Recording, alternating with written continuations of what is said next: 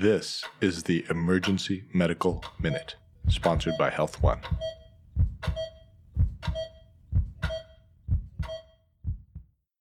So good morning. Um, so one thing I just want to talk today about is blunt uh, traumatic chest injuries. So uh, obviously we live in the era of kind of the, the pan scan, which is any patient who comes in altered or any patient who has a concerning mechanism winds up getting a CT scan, oftentimes of the head, neck, chest, abdomen, pelvis. Um, and then one thing we always talk about are we missing, and the reason we do CT scans of the chest would be aortic injury. Um, if you think of a significant mechanism injury like a deceleration injury, fall from a height, major car accident, ped struck uh, by an MVC, uh, and they're complaining of chest pain, uh, and you do a chest X-ray, and uh, it shows no wide mediastinum, which is something that you can see if there's been an aortic injury.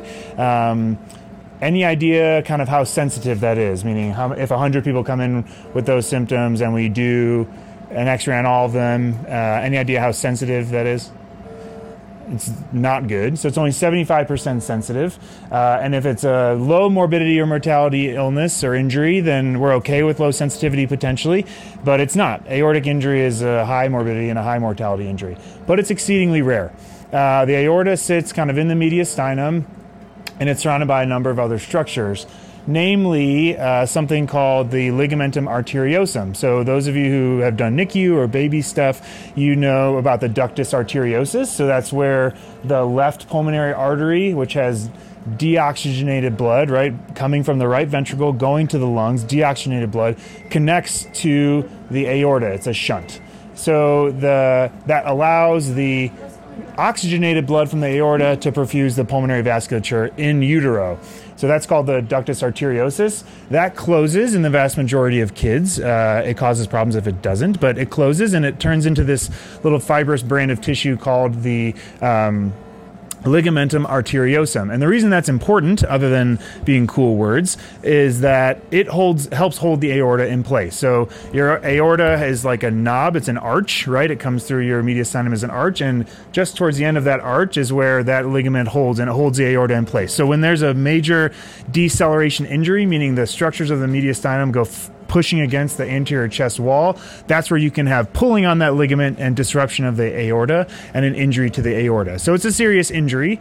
Um, uh, requires you know operative repair, oftentimes endovascular repair.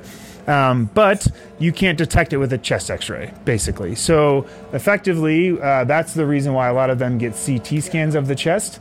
Um, but in a recent annals of emergency medicine article there is a decision-making tool called the nexus tool. We've heard you've heard nexus for c-spine imaging and things right? It's a big uh, um, it's a big study that looked at how can we kind of risk stratify these patients. And there are a number of uh, criteria that we can use um, that's all available on md calc that your docs may use that are involved tenderness over the chest wall? Are they altered? Do they have a serious mechanism?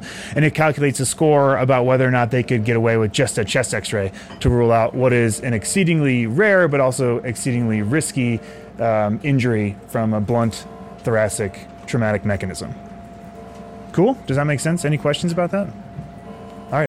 We are on a quest to provide the world with free medical education.